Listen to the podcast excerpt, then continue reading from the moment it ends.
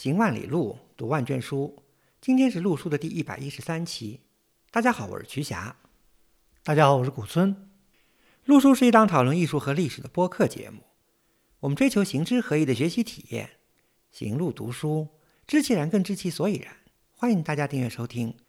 我们诚邀您参加陆书的会员计划。您的加入能让我们行得更远，读得更多。有关会员计划的详情，请访问陆书八八点 com 斜杠 member。陆书之友微店是购买会员计划和会员通讯的主要渠道。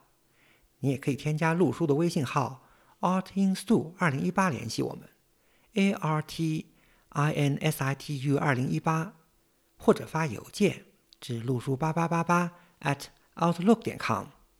在这期节目开始之前呢，我们首先呢接续上一期节目的话题啊，呃，在上期节目播出的第一时间呢，我们就收到了一位叫坎布里奇呱呱听友的呃回馈，他说啊，本期播客中提到拉达克的穆斯林藏人，其实呢，词中所在的德钦县呢也有一群藏回，其来源呢是雍正时期德钦目前的县城发现银矿后，来自山陕地区的回民。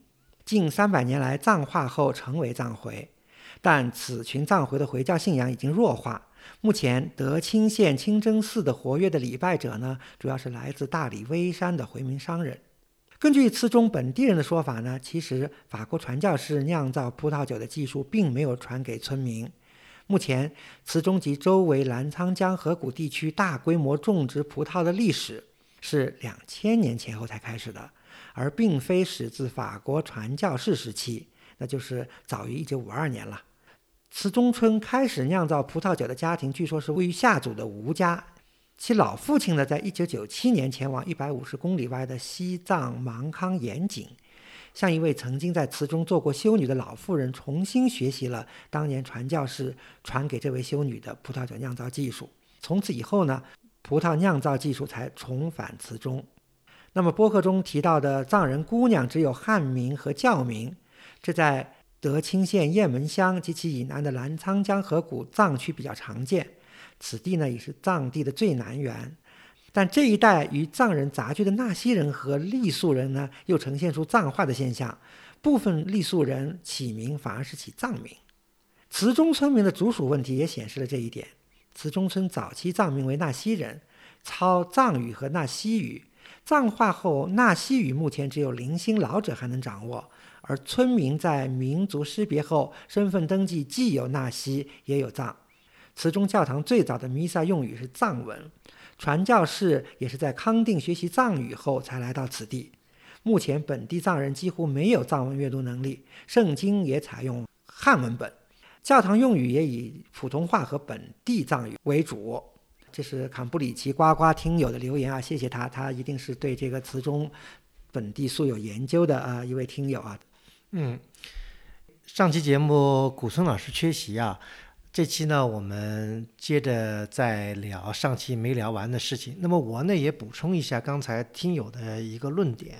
刚才听友说到这个慈中地区是不是藏族的这个聚居的南缘？这一点呢似乎有些不准确，因为我们后来接着我们的滇西北的旅行时呢，我们来到了维西县的塔城乡的齐中村。那个地方也是藏族，而且他们村民基本上说，我们应该是藏族的最南缘，因为从祁中村再往南，就沿着金沙江河谷的话，就再没有藏族了。嗯，就是傈僳，嗯，或者是纳西。那么今年的云南非常火爆啊，因为好像在朋友圈里面，不是在云南，就是在去云南的路上，这也使得我们有兴趣呢，继续我们上一期的节目来讲云南。先。打个伏笔，我们今天所讲的云南实际上只是云南的一部分，也就是云南的滇西北地区，尤其是以大理为中心啊。那么滇西北地区，呃，魅力何在？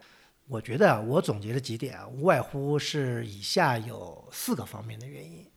第一个方面呢，是这个地区呢，在夏天呢，它的气候比较宜人。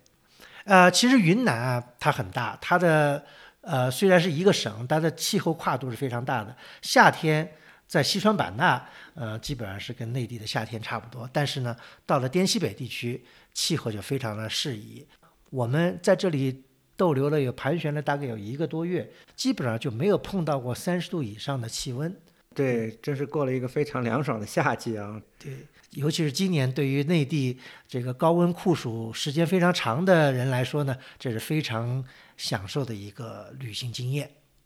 还有另外一个呢，就是这个地区啊，因为它独特的地理地貌，也形成了非常独特的地理跟生物景观。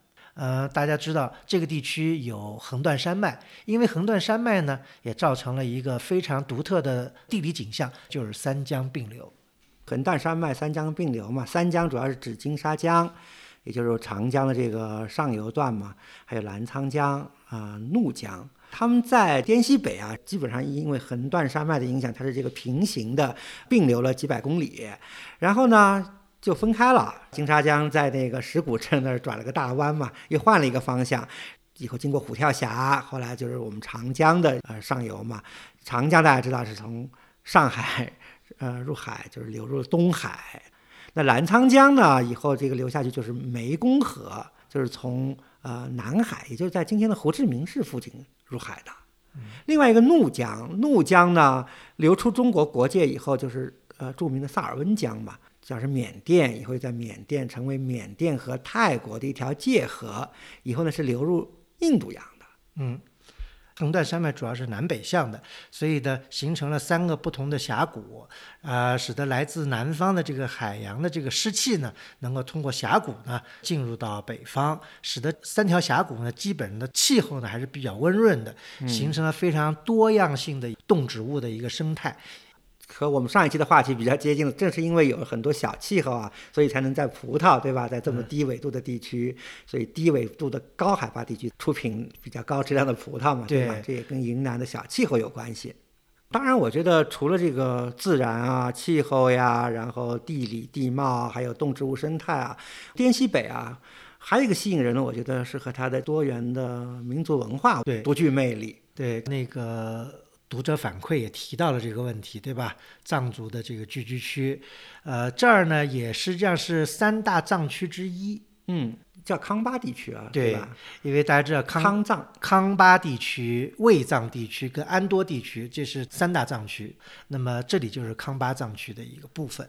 除了藏族以外呢，在这个地区呢，当然还有白族，这很有名，对吧？大理附近的白族，丽江附近纳西族，还有就是维西县的傈僳族，呃，这是几个主要民族。当然还有一些，比方像怒江流域，还有很多呃其他的少数民族。因为云南应该是少数民族最多的，这滇西北也是一个代表性。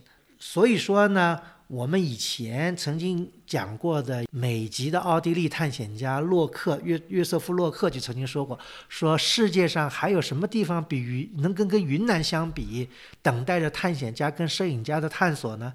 就说明啊，这个地区是非常具有魅力，无论是探险家还是摄影家，都视这个地区为一个宝藏的资源。嗯，没错。西方人，包括法国传教士、瑞士传教士，他们在十九世纪下半叶，呃，来到云南啊，然后洛克啊，还有许多西方人，在一九一零年代、二零年代，他们开始了解、探索云南，比他们更早。最早的呃系统探索了云南，而且还留下大量文字记录的呢，其实是我们明代末年的呃大名鼎鼎的徐霞客。